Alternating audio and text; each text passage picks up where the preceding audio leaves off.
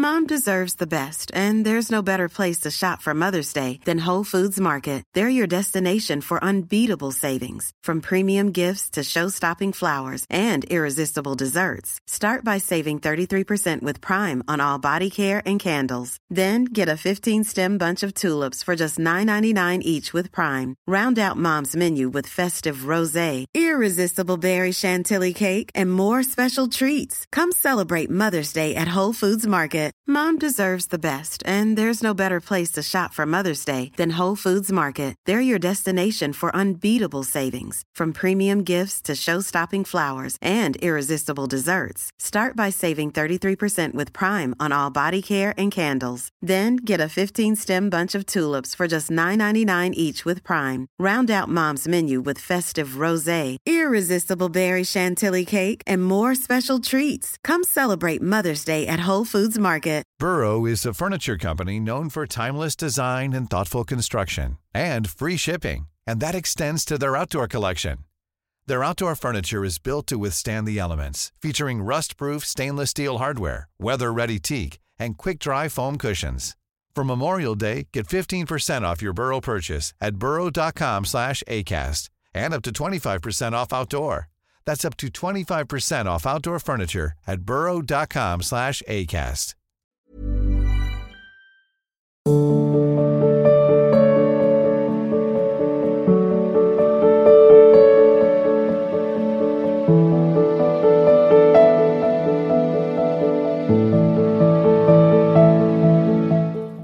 दिव्या जी उत्तराखंड से।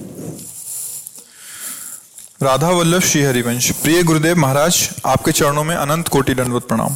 महाराज जी, स्त्री साधक होने के नाते जो गंभीरता मैं बाकी स्त्री साधकों की वाणी और नज़रों में देखती हूँ, वैसी अपनी भीतर नहीं ला पाती। कृपया मार्गदर्शन करें। गंभीरता और चंचलता दोनों का अलग अलग मार्ग है। जब हम विषयों के प्रति सुख बुद्धि रखते हैं, संसार का महत्व रखते हैं तो चाहे स्त्री साधक को चाहे पुरुष साधक को इंद्रिया चंचल हो जाती है। जब हमारा लक्ष्य प्रभु होते हैं तो प्रभु गंभीर हैं, प्रभु शांत हैं, प्रभु आनंद स्वरूप हैं।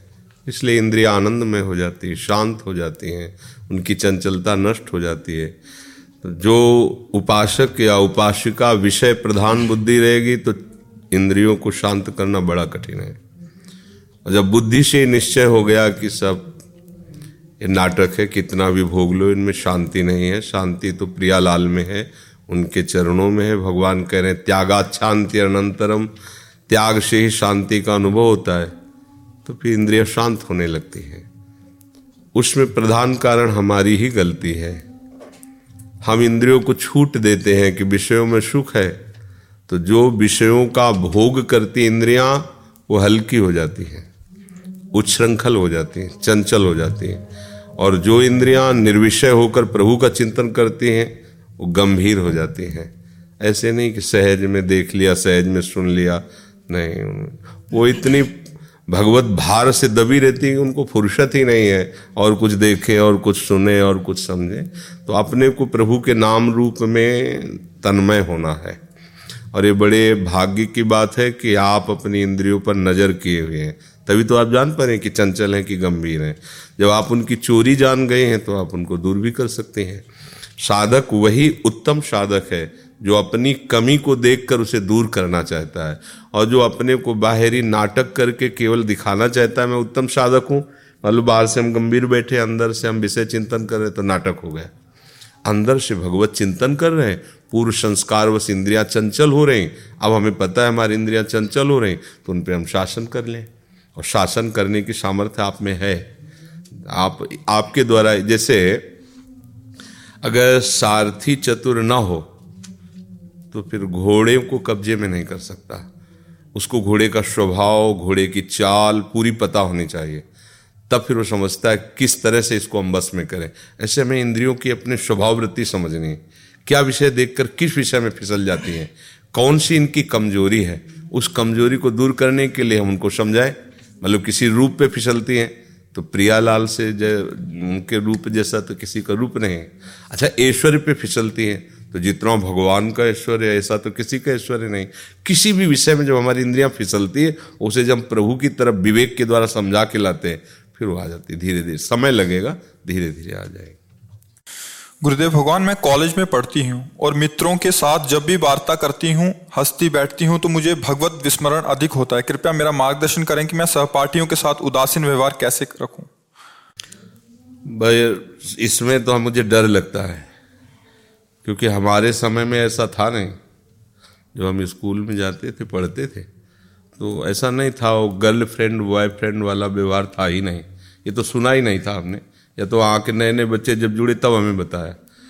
मतलब व्यविचार की पूरी छूट अपने मन को दे देना आज का भले बुरा लगे, आज का जो नया समाज है, इसे उन्नति समझ रहा है।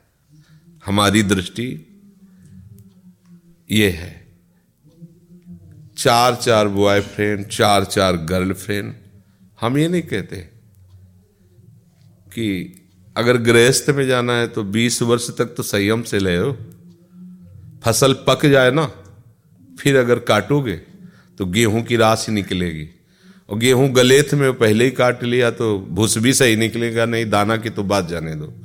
ऐसे ही अभी तेरह, चौदह, पंद्रह, सोलह, सत्रह, अठारह, उन्नीस, बीस, ये फ़सल गलेथ में है, किसानी भाषा में। अभी फ़सल पक्की नहीं हुई। बीस इक्कीस के बाद जब ब्याह हो, घर गृहस्थी तो सुंदर, विवेकवान, धैर्यवान पुत्र पैदा होंगे। संतान उत्पत्ति के लिए गृहस्थ धर्म का प्रयोग किया जाता है। वैसे ही मन बड़े बड़े साधकों को विचलित करता है। नए बच्चे हो, साधना शास्त्र का तो ज्ञान ही नहीं। केवल इंद्री विलास का ज्ञान है, मनोरंजन का ज्ञान है। अब ऐसे मिलकर मनोरंजन करने लगे, गलत मार्गों में चल जा रहे हैं। कभी कभी जैसे नए बच्चे जुड़ते हैं, उनसे जब बात करते हैं, तब हमें पता चला कि ऐसा होता है चार चार बॉयफ्रेंड चार चार गर्लफ्रेंड तो अब हम उसको क्या कहें कि तुम्हारी उन्नति हो रही है पतन हो रहा है? आप विचार करके देखो। इसे हम उन्नति कहेंगे क्या? आप स्कूल जा रहे हो, आप शराब पी रहे हो, आप विचार कर रहे हो, आप गंदे आचरण में, उन्नति का लक्षण है कि पतन का लक्षण है? जिसे हम घोर पाप कहते थे, उसे आज हम मनोरंजन मान रहे हैं। हम इस बात से अंदर ही अंदर मतलब दुखी है कि हमारी जो नई पीढ़ी आने वाली है, अब ये क्या करेगी? सोचो, जिस बच्चे की ऐसी आदत हो गई है, वो क्या एक पत्नी व्रत में रह पाएगा? जिस बच्ची की ऐसी आदत हो गई, क्या वो एक पति व्रत में रह लेगी? क्या वो एक पति को प्राप्त करके संतुष्ट होकर परिवार का संचालन कर पाएगी? नहीं कर पाएगी, क्योंकि उसका स्वभाव बिगड़ गया। अच्छा वो ये नहीं जानती कि मैं बिगड़ रही हूँ। क्योंकि अवस्था ऐसी होती है, हँसी, खेल में, मनोरंजन में, वो फिसलते हुए ऐसी जगह पहुँच जाती है, जहाँ से वो लौटना मुश्किल हो जाता है, अपनी स्थिति में आना मुश्किल हो जाता है। मेरी प्रार्थना है सब बच्चों से, जब तक आपका ब्याह ना हो, आप मित्रता भले किसी से करो, लेकिन कुमित्रता मत करो। कुमार्गामी मित्रता मत करो, जिससे आपका जीवन अपवित्र हो जाए, आपके माता पिता आपके आचरण देखकर जलते रहें और मुँह छुपाते रहें। ऐसा आचरण बच्चों को नहीं करना चाहिए। हँसी खेल सब होता है। हँसी खेल करो, हमें कोई परेशानी नहीं। आप मनोरंजन करो, खेलो कूदो। ज़रूरी आप ऐसे स्तर पर खेल उतार दो, जहाँ से संभलने मुश्किल हो जाए। गंदे आज, अभी बच्चा पढ़ना नहीं आया उसको, और वो सारी बातें सीख गया, एक गृहस्थ की जैसी। मोबाइल सिस्टम है, सर्च करो। ऐसे गंदे आचरण वाले बच्चे कि उनसे मिल करके अपने आचरण को ही नष्ट कर देते। कल भी यही चर्चा की थी।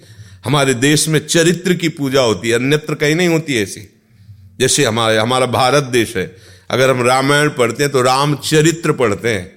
किसी बात में कोई कम थोड़ी है। सब भगवान के अंश पर चरित्र बिगड़ गया तो वही दुरात्मा चरित्र बन गया तो वही महात्मा क्या आप गृहस्थ में होते हुए महात्मा नहीं हो सकते, दूसरों को सुख देने वाले नहीं बन सकते।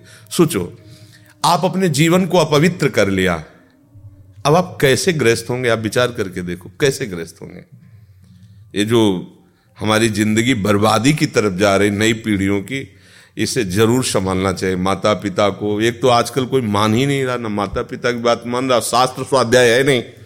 अच्छा टेलीविज़न, मोबाइल, आईपैड लैपटॉप ये ऐसी व्यवस्था है, आप सर्च करो हालैंड इंग्लैंड अमेरिका जो चाहो देख लो बैठ के।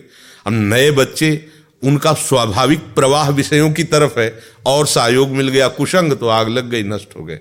मुझे लगता है कि बहुत सावधान रहना चाहिए, हँसी खेल एक सीमा तक होना चाहिए, मित्रता एक सीमा तक होना चाहिए। ऐसी हँसी खेल, ऐसी मित्रता नहीं जो तुम्हारे जान और तुम्हारे जीवन को नष्ट कर दे। देखो, कोई किसी से प्यार नहीं करता। ये केवल वासनाओं का खेल के लिए हम बोल देते हैं कि हम आपसे प्यार करते हैं, आप हमसे प्यार करते हैं।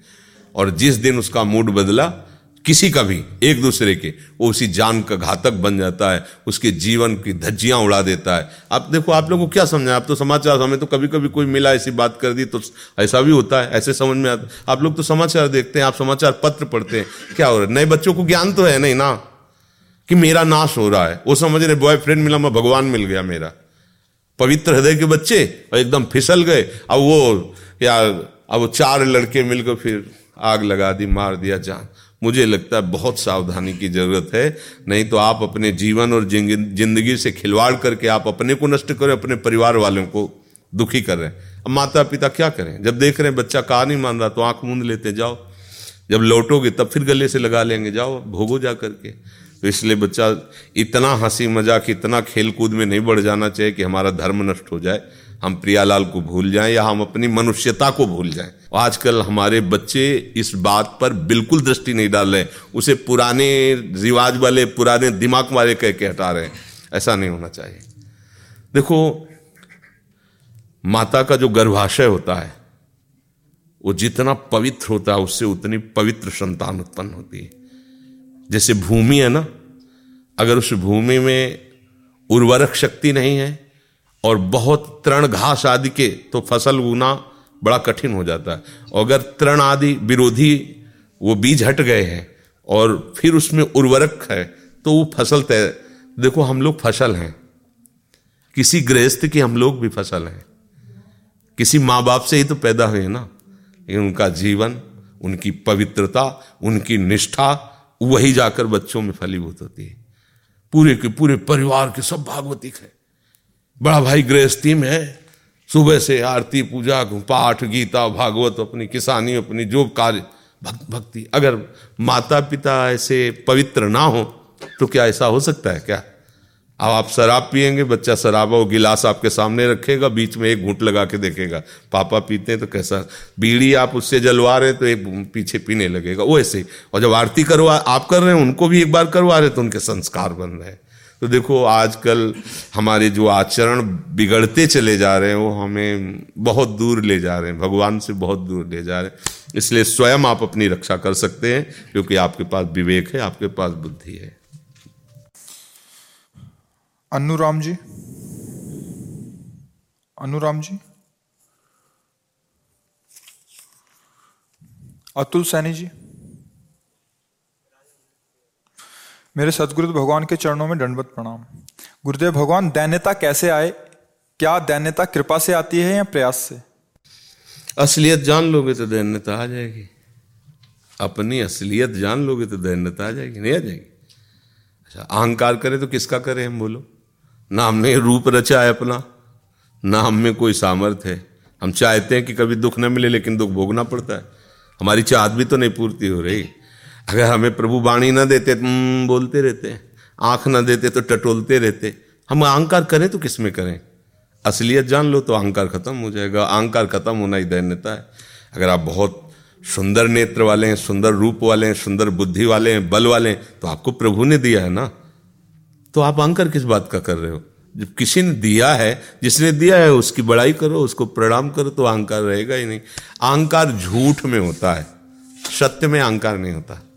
झूठ जब हम स्वीकार कर लेते हैं, जैसे हम शरीर नहीं है, ये मैं नहीं है।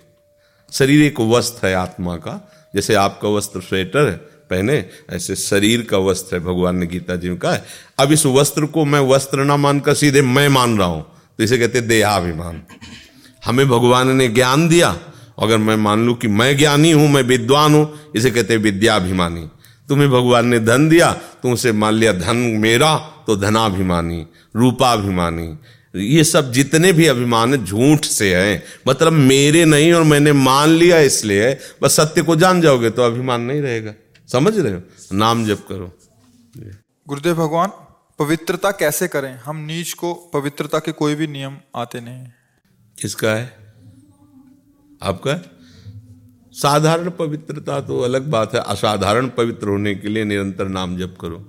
कई बार सत्संग में कहा, पवित्र पवित्रो व सर्वावस्थांगतो विवाह। या स्मृत पुंडरी काक्षम सवायाभ्यंतरा सूचि कोई अपवित्र हो या पवित्र हो, लेकिन वो कृष्ण कृष्ण बोले, राधा राधा बोले तो भीतर बार सब जगह से पवित्र हो जाता है। और साधारण पवित्रता के लिए शौच, आदि, गए, मिट्टी आदि से हाथ को पवित्र करना, स्नान आदि कर लेना आच मुख जुटा है तो आचमन ये तो साधारण बातें बहुत बार हुई हैं। असली पवित्रता नाम न छूटे तो बाहर भीतर से सब जगह से पवित्र हो गए गिरीश जी जामनगर, गुजरात से। सदगुरुदेव भगवान के चरणों में कोटि कोटि प्रणाम। गुरुदेव, जब परिस्थिति में द्वंद्व आते हैं, तब बहुत विचलित हो जाते हैं। सम नहीं रह सकते। उस समय हम क्या करें? जो दंड बैठक मार करके एकांत में कुश्ती का दांव पेच सीखता है ना, और जहाँ से उसका गुरु सिखाने वाला देखता है, कमज़ोर हो रहा है, वहीं मार मार के उसे पक्का करता है। फिर वो अखाड़े में जाके ताल ठोक देता है। तो अभी हमारा अभ्यास कच्चा है, अखाड़े में जाओगे तो फेल हो ही जाओगे। ये अखाड़ा है संसार, और ये द्वंद्व है दांव पेच।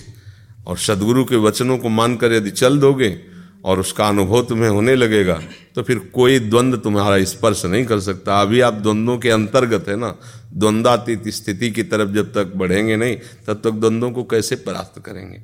द्वंद्व सारे के सारे असत हैं और असत में ही होते हैं। जैसे कोई निंदा कर रहा है तो किसकी कर रहा है? बोले, हमारी कर रहा है। नहीं नहीं, आपकी नहीं कर रहा।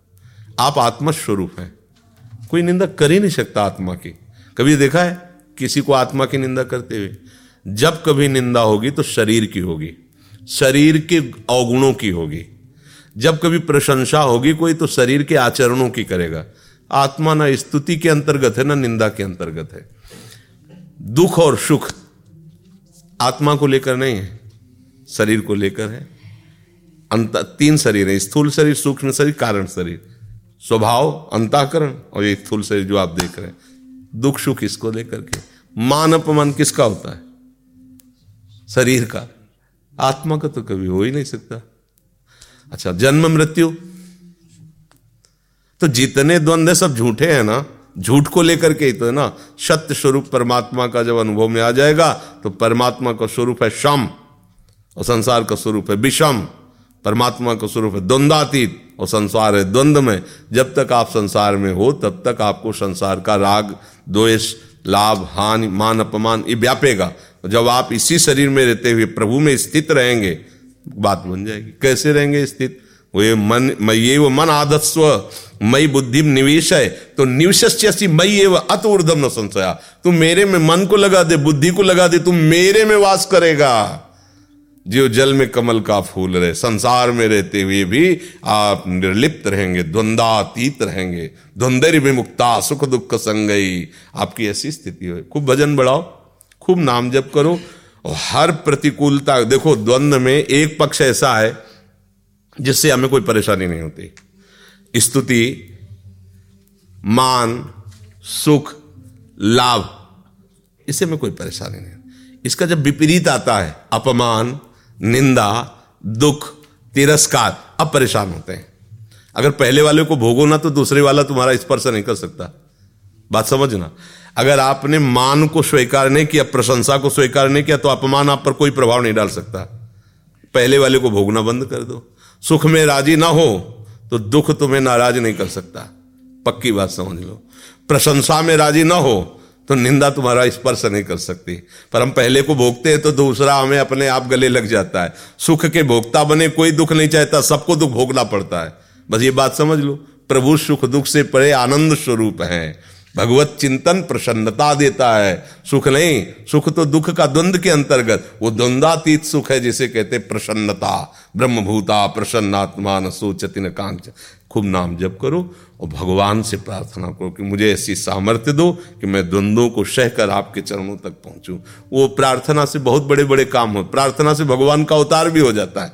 देखो ना जहाँ जहाँ कहीं भगवान के अवतार की बात आई तो सब मिलकर एक साथ प्रार्थना की, जैसे रामायण में जय जय सुरनायक, जन सुखदायक, प्रणत पाल भगवंता। ऐसे जैसे इसमें भागवत में देखो, सब देवताओं ने मिलकर स्तुति की, भगवान प्रसन्न हुए, अवतार हो गया। तो हम भी प्रार्थना करें, भगवान, आप सर्व सामर्थ्यशाली हो। हमारे हृदय में ये जो द्वंद्व और विकार है, नाथ, आप इनसे ऊपर उठा दो। मुझे सहने की सामर्थ्य दो, अपना स्मरण दो। बात बन जाएगी धीरे धीरे भजन में आगे बढ़ो। मधुबाला जी वृंदावन से। पूज्य गुरुदेव के चरणों में दंडवत प्रणाम। गुरुदेव, बीस दिन पहले ही मेरी दीक्षा हुई है। गुरुदेव, मेरा डायलिसिस चल रहा है। अब तो मेरी सांस भी फूलने लगी है। तबीयत दिन प्रतिदिन बिगड़ती जा रही है। कुछ उपाय बताएँ कि मेरा इसी जन्म में उद्धार हो जाए। एक क्षण भी राधा नाम ना बोलो, बस बात बन गई। राधा नाम भूले तो चाहे सौ वर्ष जियो बेकार है, और एक सेकंड भी जिए तो काफ़ी है। रा धा भी नहीं बोल पाए प्राण गए गए श्री जी के पास। ये चतुराई कर लो। कर पाओ तो ये चतुराई कर लो। राधा राधा राधा। कोई परेशानी नहीं। डायलिसिस तो इस शरीर का भी होता है। और वर्षों से हो रहा है। अठारह वर्ष हो गए इसका कष्ट भोगते हुए, किडनी खराब। माँ के गर्भ से खराब है। हमें पता तो पैंतीस वर्ष की अवस्था में हुआ। तो प्रभु की कृपा है। अच्छा मन हम डायलिसिस में रखते नहीं, मन तन में नहीं रखते, इसलिए हम मौज में रहते हैं हर समय। आपको लगता है हमारा डायलिसिस हो रहा है? आपको लगता है हम डिप्रेशन में मस्त हर समय मस्त। प्राण ही तो निकलने हैं ना। हम पहले से छोड़े, तैयार है तो हमें क्या परेशानी? भाई, हमें पता है आप ये ले जाओगे। हम पहले ही अपना नाम काट लेते, ये मेरी नहीं है। अब हम पहले इंतज़ार करें, ले जाओ चुम्बन आता ले जाओ, हम तो पहले ही त्यागे। तो इसलिए परेशानी नहीं। घबराहट कब पैदा होती है जब ये मेरी हो कोई छीन लेगा? अब हम पकड़े बैठे हैं तो छीन तो लेगा वो काल बलवान छीन लेगा। राधा राधा राधा। हम आज अभी इसी क्षण मरने के लिए तैयार, बिल्कुल फिट अटैची लिए तैयार है। गाड़ी आवे, बैठे, चल दे, हमें कोई परेशानी नहीं। हमें कभी स्मरण नहीं आता है मेरी किडनी खराब है। कभी नहीं। अब डायलिसिस में जाना है, खाया, पिया डायलिसिस डायलिसिस करवाया, कमज़ोरी लग रही, पड़े। पर पड़े कहाँ हैं? हाँ ठाड़े बैठे, परे उताना, कबीर का हम राय ठिकाना। हम सो रहे, जग रहे, खा रहे, पी रहे, हंस रहे, खेल रहे, बातचीत कर रहे, पर अपनी प्रिया प्रियाजू में तो हमें जीते जी और मरने के बाद भी। वही करना जो अभी कर रहे हैं, वही करना है।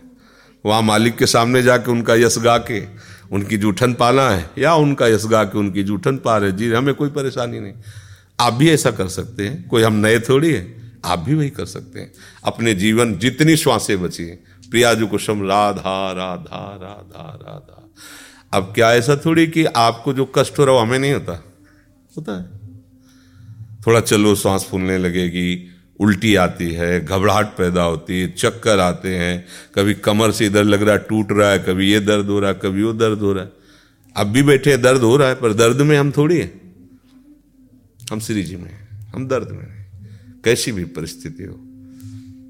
भगवत कृपा से ये भजन का फल होता है। भजन का फल ये नहीं होता कि रोग रोक दे।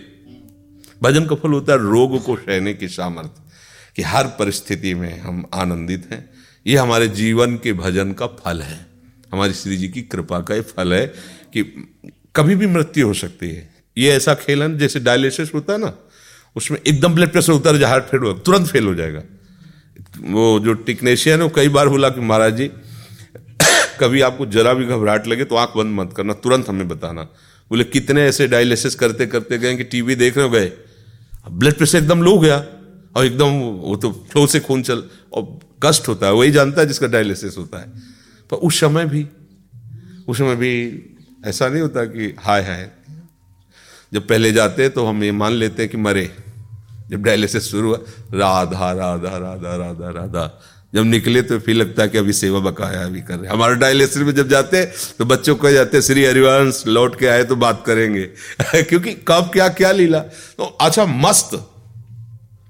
ये हमारा, ये अनुभव जीवन का इसलिए करे कि किसी को घबराना नहीं चाहिए। देखो, वैसे भी एक बार ही तो मरोगे ना। और एक बार मरना है ना सबको? काय को डरो यार? सबको मरना है, एक बार मरना है। अब ऐसा आचरण कर लो, ऐसा भजन कर लो कि बार बार मरना ना पड़े। एक बार मरे हो, अपने प्रभु के पास पहुँच जाए। बड़ा झंझट है मरने जीने में। फिर पता नहीं कहाँ पैदा होंगे, कौन माई बनेगा, कौन बाप बनेगा, कौन परिवार बनेगा। आज कृपा करके निकाल दिया अपने मार्ग में। कल पता नहीं, अगर हम चूक गए तो फिर फंस जाएँगे उसी में। जब इतना भजनानंदी महात्मा हिरन से प्रेम करके हिरन बन सकता है तो अपने तो सुअर कुत्ता बनने में कितनी देर लगेगी? इसलिए राधा राधा राधा, डरो मत। राधा राधा जपो सुनील वर्मा जी, मुरादाबाद से। महाराज जी के चरणों में प्रणाम। महाराज जी मैंने श्री सदगुरुदेव भगवान श्री राम भद्राचार्य जी से दीक्षा प्राप्त की है। परंतु जब से आपको यूट्यूब पर सुनना शुरू किया है मन में राधा जी लाडली जू के प्रति ही रम गया है। कृपया मार्गदर्शन करें अब हमारे लिए तो आप गुरु उन किसका है? आपका है? गुरु उनको मानते रहिए और राधा राधा जपते रहिए क्योंकि आचार्य गुरुदेव वही सब भगवत स्वरूप है। हाँ नाम जब श्री जी का करते रहिए गुरु उनको मानते रहिए। नहीं, बात हमसे समझ लीजिए श्री जी वाली। तो चलते रहिए। हम तो मित्र हो गए, गुरु हो गए, बात बन गई। क्या परेशानी की? ज़रूरी थोड़ी कंठी बदले तिलक बदले। प्रेम में ऐसा नहीं होता। ये सब बाहरी बातें हैं। जिस मार्ग में चलना है, घर के कोई और हैं, लेकिन प्यार हो गया है श्री जी से तो अपना भजन कर रहे चल रहे हैं। उन्हीं की कृपा से हुआ है। गुरु अंतर्यामी है, गुरु सर्वज्ञ वो सब जगह बैठा है। वो राधा रूप में आकर्षित कर रहा है राधा नाम में आकर्षित कर रहा है तो जय गुरुदेव आप जिधर ले चलो मैं उधर चलूँगा आपके साथ ऐसी भावना से चलो ठीक है? रितेश जी पूज्य महाराज जी के चरणों में कोटि कोटि प्रणाम। महाराज जी क्या प्रतिकूलता या प्रारब्ध तंत्र क्रियाओं के द्वारा भी विचलित कर सकता है? रोज सत्संग सुनकर भी निष्ठा और विश्वास से इनका सामना हाँ, नहीं मतलब ऐसा यदि आपकी स्थिति नहीं है आप भगवत आशक्त नहीं हो और आपका बुरा प्रारब्ध आ रहा है तो वो कोई भी निमित्त बन सकता है। तंत्र बन सकता है, भूत बन सकता है, मनुष्य बन सकता है, कोई यंत्र बन सकता है। आप जा रहे हो, अचानक ही यंत्र सामने से कोई टूटा गिरा के पैर टूट गया। कोई मंत्र बन सकता है, कोई अनुष्ठान करके तुम्हें परेशान कर सकता है, क्योंकि तुम्हारा प्रारब्ध है। और अगर आप भगवान के शरणागत भजन कर रहे हो तो सबको ऐलान कर देना चाहिए। सब तांत्रिक मिलकर एक साथ हमारे ऊपर करो, हमारा बाल भी उखाड़ लेना तो बता देना। क्योंकि हमारा मालिक चाहेगा तभी हो सकता है, नहीं तो हमारे रोम को भी नहीं हटा सकते। कोई खिलवाड़ है? तुम जितने भी तंत्र मंत्र सब उनकी एक शक्ति से है। ऐसे अनंत शक्तियों के स्वामी हम प्रभु के दास हैं। कोई खिलवाड़ है? राधा प्यारी के चरणारविंद, शीतल, सुखदाई कोटि चंद मंद करत नख विद जुन्हाई, साप, ताप, रोग, शोक, दारुण दुखारी। प्रियाजू के चरणों के कोई भी साप उसके ऊपर लागू नहीं। कोई भी ताप न दैहिक न दैविक न भौतिक, और कोई भी पाप उसका स्पर्श नहीं कर, तंत्र मंत्र भूत प्रेत तो गंगा किनारे घाटों में घूमे, स्मशानों में रहे हैं एक दो नहीं दसियों वर्ष रहे हैं कुछ नहीं। हाँ हमारा बुरा प्रारब्ध आना है तो अब उसे आप तंत्र कह लो, मंत्र कह लो, यंत्र कह लो, कुछ भी कह लो, सब चलेगा। क्योंकि कोई ना कोई निमित्त तो बनेगा ना बुरा प्रारब्ध का। अब आपको भ्रम हो जाएगा कि हाँ हमको किसी ने कुछ कर दिया है, बस। कुछ नहीं किसी को न काहू के सुख दुख कर दाता। निज कृत कर्म भोग सुन भ्राता। ए भाई, कोई किसी को सुख दुख नहीं देता, अपना ही कर्म सुख दुख देने वाला होता है। समझ रहे? एक बहुत बड़ी मंत्रवेत्ता थी गौतमी नाम की, तपस्विनी। उनकी एक संतान थी। तो एक दिन एक सांप ने उसको काट लिया, वो मर गया तो वहाँ जंगल में जो किरात लोग रहते हैं वो लेके आए, सब श्रद्धा करते थे और जंग, घोर जंगल में तप से वो रहती थी, तपस्विनी गौतमी ऋषि।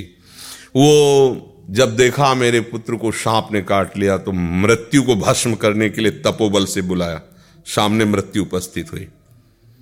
तुमने हमारे बालक को मरवा दिया। पहले तो सांप का आकर्षण किया, तुमने क्यों काटा? तो उसने कहा, मृत्यु हमारे ऊपर सवार थी। मैंने काटा। मृत्यु को बुलाया। मृत्यु ने कहा, काल हमारे ऊपर सवार था। काल को बुलाया। काल ने कहा कि इसका कर्म हमारे ऊपर सवार था। इस लड़के का कर्म इस अवस्था में सांप से कटवाकर मृत्यु होनी थी। मेरे ऊपर मैंने मृत्यु को आदेश किया। मृत्यु ने सांप को आदेश किया। सांप ने जाकर काट लिया और मर गया। इसमें जानती हो दोष किसका? तुम्हारे लड़के के कर्म का। वो सारा गुस्सा शांत हो गया क्योंकि सिद्धांत है ऐसा ही। तो कौन कहो कि सुख दुख कर दाता निज कृत कर्म भोग सुन भ्राता। कितना भी बड़ा तांत्रिक हो कितना उसका मंत्र तभी आपके ऊपर प्रभाव डालेगा जब आपका बुरा प्रारब्ध होगा। अगर बुरा प्रारब्ध नहीं है, नहीं डालेगा। अगर आपका भजन चल रहा है, नाम चल रहा है, तब तो बुरा प्रारब्ध भी होगा तो नहीं प्रभाव पड़ेगा। ये भी बात समझ लो। ऐसा नहीं है। भगवान का भक्त, जैसे अम्बरीश जी भजन कर रहे हैं तो कृत्या उत्पन्न की ना दुर्वासा जी ने? क्या हुआ? भगवान के प्रताप ने कृत्या को भस्म कर दिया, अम्बरीश को दौड़ाया पूरे त्रिभुवन में। कहीं शांति नहीं मिली अम्बरीश जी के जब, वो दुर्वासा को। दुर्वासा जब अम्बरीश जी के चरणों में आके गिरे, तभी उनको शांति मिली। तो ये बात समझना चाहिए। कोई भी तंत्र मंत्र काम नहीं करेगा, यदि हम भगवान की शरण में हमारा बुरा प्रारब्ध होगा, दुख भोगना होगा तो कहीं ना कहीं से दुख टकरा जाएगा। वो हो जाएगा ऐसा। आरज़ू सदगुरुदेव भगवान के चरणों में कोटि कोटि नमन। गुरुदेव, प्रयास करने पर भी मंत्र जप एवं श्री जी की सेवा के समय इस अदम के मन में बहुत ही मलिन विचार आते हैं। सबके आते, तुम्हारे ही नहीं आते। मन में जो गंदगी हो, उसी समय तो हटेगी जब झाड़ू लगाओगे। जैसे सोन, ऐसे देखो, आपको बिल्कुल साफ़ नज़र आ रहा है। और अभी सब खड़े हो, चद्दर को झरिया और सोनी लगाना शुरू करो तो इतना कूड़ा निकलेगा। तो जब नाम जब चलता है भगवत आराधना चलती है तो वो सोनी लगती है अंदर। तो मन का सारी गंदगी कूड़ा सामने आता है तो हमें लगता है इतना गंदा मन है। वो पहले से गंदा है अब तो सोनी लग रही है। अब गंदगी आ नहीं रही। अब गंदगी निकल रही धैर्य पूर्वक अपने साधन भजन को और बढ़ाते रहना चाहिए तो हृदय निर्मल हो जाएगा। जानते हैं कि ये गलत चीज़ है लेकिन वही पहले होगा। नहीं गलत चीज़ है क्रिया नहीं होनी चाहिए। चिंतन होना अलग बात है क्रिया नहीं होनी चाहिए। क्रिया हुआ तो फिर संसारिक आदमी को साधक में अंतर क्या है? हमारा मन कह रहा है ऐसा गलत होना चाहिए आ सकता है। लेकिन वो क्रिया नहीं होनी चाहिए। अगर क्रिया हो गई तो फिर क्या हो? तो फिर साधना क्या होगी तो बकवास है, फिर तो दम है, फिर पाखंड है, उसका कोई महत्व नहीं। हमारा मन कह सकता है? क्योंकि पूर्व संस्कार से युक्त है, लेकिन हम वो कर दें तो फिर हम साधक किस बात के? ये बात समझ नहीं। हमारा मन अनंत जन्मों से वासनाओं में भटकता रहा। हो सकता है कोई गलत आचरण की प्रेरणा दे दे, पर वो प्रेरणा देता रहे। हमें वो करना नहीं। हमें करना वही जो गुरु कह रहे हैं, जो शास्त्र कह रहे हैं। तभी तो साधना है। साधना किस बात की? साधना का मतलब क्या होता है? जो शास्त्र और गुरु के उनके अनुसार चलना, मन के अनुसार ना जो मन के अनुसार चलता है, वो संसारी होता है। जो गुरु और शास्त्र के अनुसार चलता है, वही साधक होता है, वही भक्त होता है। मनमानी आचरण तो फिर तो बिगड़ गया। आचरण मनमानी किए तो फिर क्या? वो तो बकवास है, वो कोई ना साधु है, ना कोई चाहे जो भेष रखे हो, वो तो पाखंड है। बिन विवेक बैराग भक्ति बिन सत्य न एको मानो। भगवत विमुख कपट चतुराई सो पाखंडे जानो। तस्मात शास्त्रम प्रमाणम थे कार्य कार्य व्यवस्थित हो। क्या कार्य कर रहे हो, क्या नहीं कर रहे हो, उसका प्रमाण शास्त्र होना चाहिए, मन नहीं होना चाहिए। मन में तो आ सकता है। मन में तो गुरु को भी गाली देने का मन आ जाएगा।